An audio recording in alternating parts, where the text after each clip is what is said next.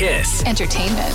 I'm Sandra Plagakos with your Kiss Entertainment Update. Big night in Hollywood last night with the Golden Globes. The big winner of the night was Oppenheimer, taking home five awards, including Best Motion Picture.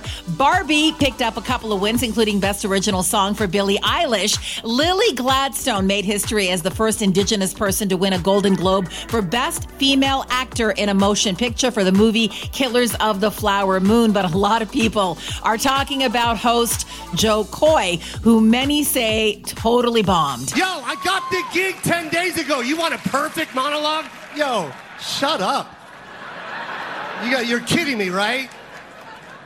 Slow down. I wrote some of these, and they're the ones you're laughing at. And another joke that definitely didn't land. Uh, the big difference between the Golden Globes and the NFL on the Golden Globes, we have fewer camera shots of Taylor Swift.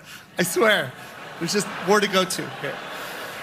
Sorry about that. If you could only see the look on Taylor Swift's face when he delivered that joke. By the way, she was up for an award for her concert film, but lost out to Barbie. Meanwhile, Taylor Swift's 1989 Taylor's version is number one for the sixth week in a row. And if you want to get technical, she actually has four albums in the top 10 right now. And that's your Kiss Entertainment. Kiss. Entertainment.